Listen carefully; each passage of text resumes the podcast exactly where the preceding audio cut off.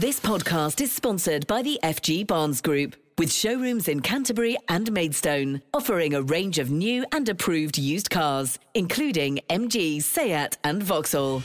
Kent Online News. News you can trust. This is the Kent Online Podcast.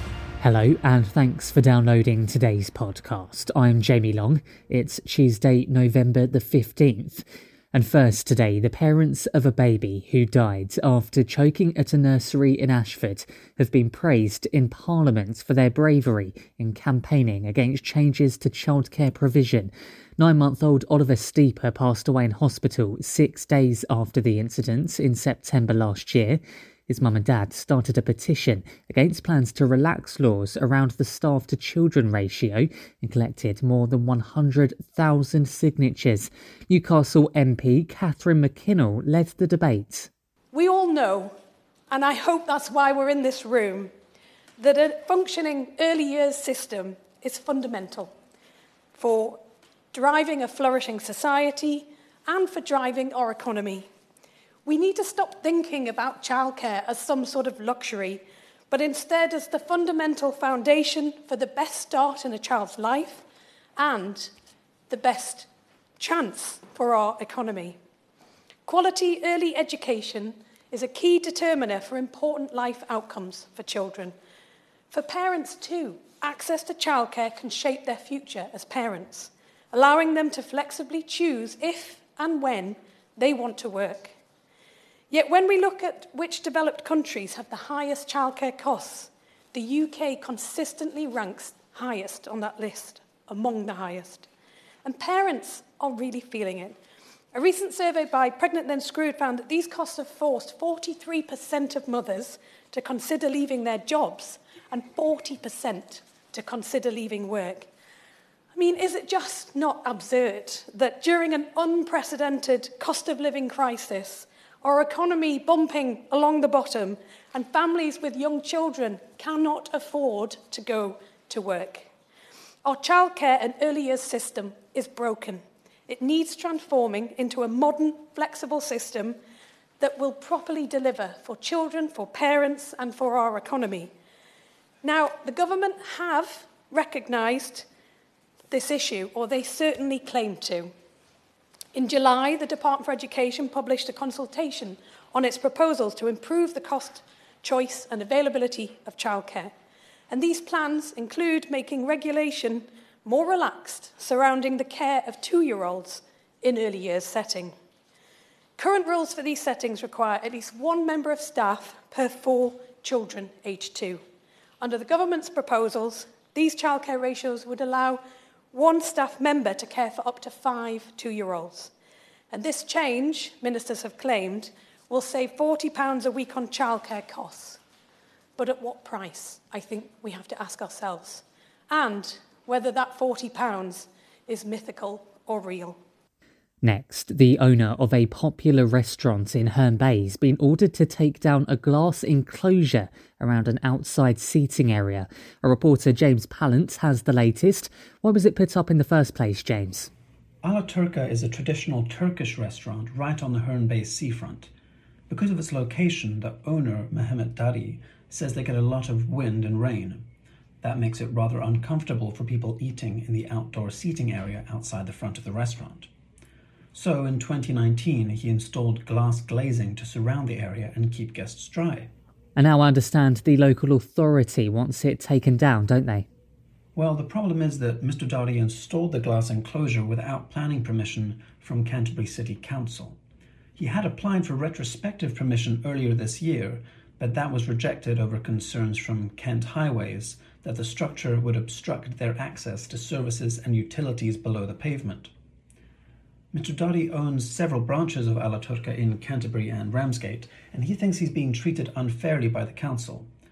They have ordered him to remove the structure, but he is really hoping to come to some other arrangement, as he says without the glazing, the capacity of his restaurant will effectively be cut in half. James, thanks very much. A county lines dealer who brought Class A drugs from Birmingham to Thanet has been jailed for more than three and a half years. The 24 year old admitted being involved in the supply of crack cocaine and heroin following an investigation by police earlier this year. A 42 year old woman also admitted being part of the operation and was given a suspended sentence. Kent's County Council have written to the government warning they could go bankrupt within the next couple of years unless they get more financial support. Their budget is apparently at breaking point, and it's feared cutting vital services will affect the most vulnerable in society. Roger Gough is the leader of KCC. It's not simply a case of trying to get through this year. Um, there have been pressures, we all know, building up in local government finance for many, many years. And these are two um, historically strong, large county authorities, uh, both seeking to set out why we believe that the current situation is becoming a critical one. Uh, I think what we say here uh, complements what um, organisations across local government, like the Local Government Association and the County Councils Network, have been saying. But it sets it out quite starkly in terms of the perspective, as I say, of two historically large, well, large and historically strong uh, county councils, but who look at the current situation and believe it is uh, extremely hazardous. And you're warning you could go, Kent County Council could go bankrupt.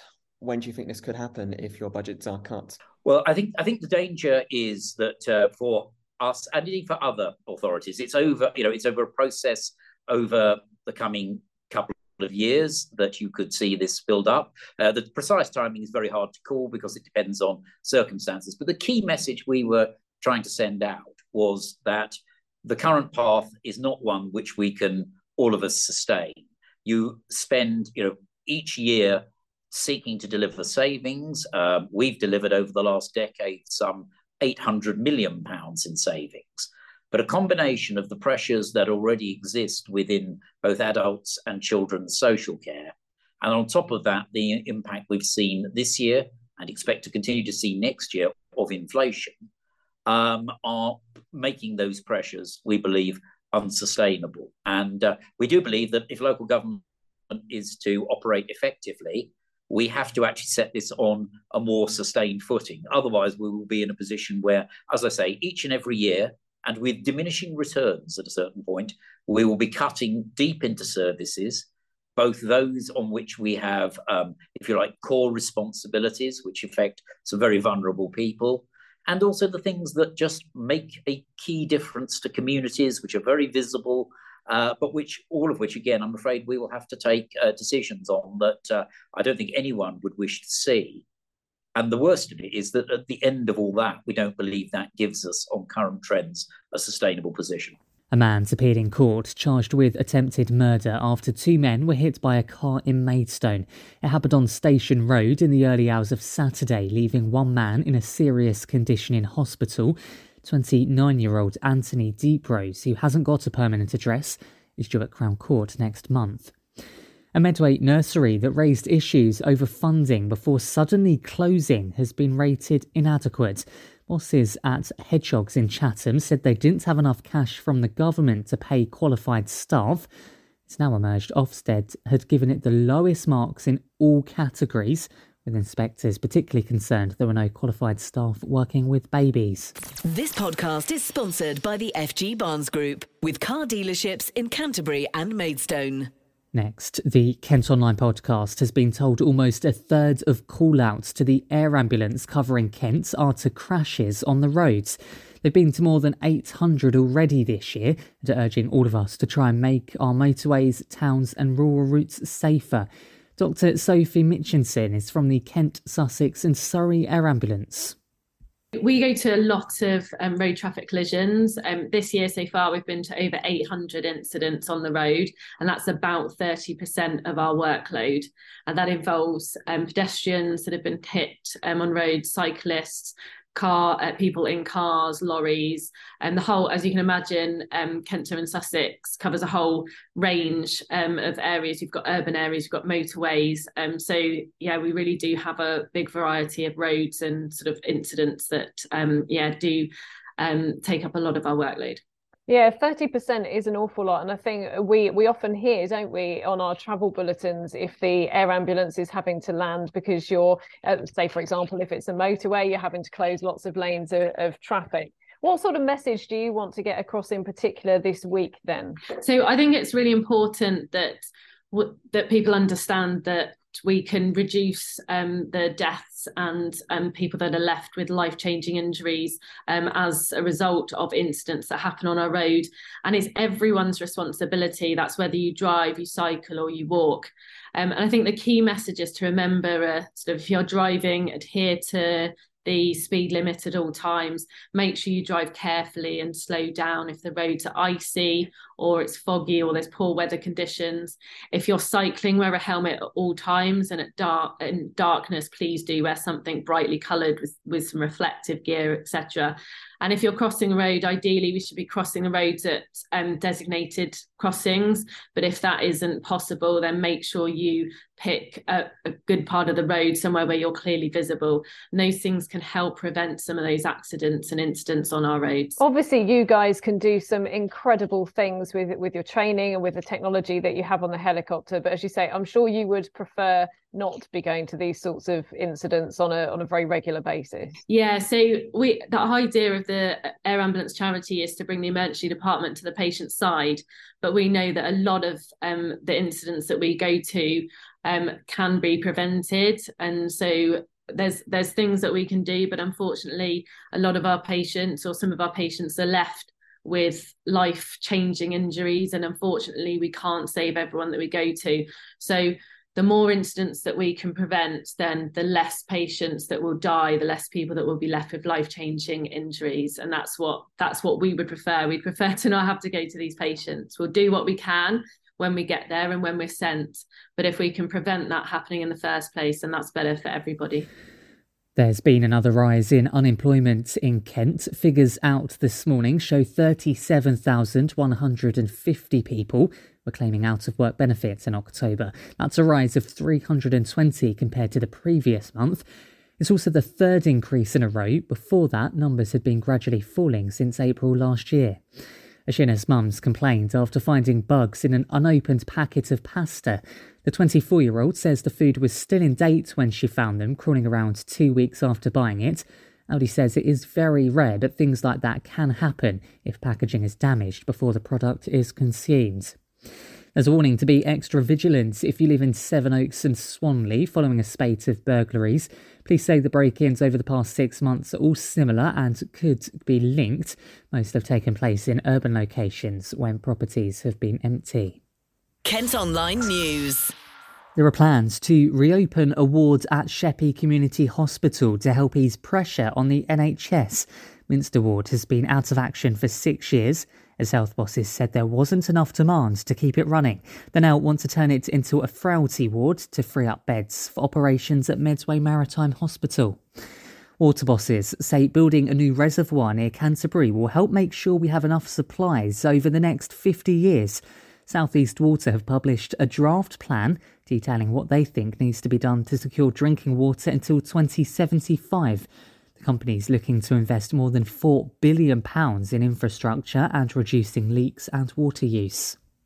Now, after the people behind the idea for a massive theme park in North Kent withdrew their plans, a new vision for the land has been put forward. Swanscombe Peninsula is home to endangered and rare species of plants and insects. Campaigners say building the London resort would have destroyed vital habitats. We can hear first from Laura Edie, who's a local councillor, and Donna Zimmer, who's part of the Save Swanscombe Peninsula group. We've seen how passionately people care and want to protect the Swanscombe Peninsula. Local people have really stepped up the campaign um, that we've led locally, the Save Swanscombe Peninsula campaign. Thank you to everyone for your brilliant survey responses we had things from increasing accessibility to perhaps education science. And I'm really looking forward to the future vision that's been released today and how this will help shape the future for the vision of Swanscombe Peninsula.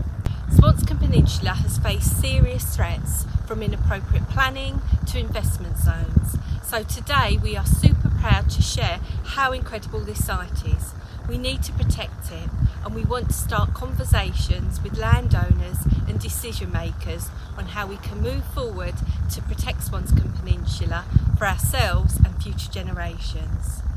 Well, the London resort is not off the table completely, with revised plans due to be submitted.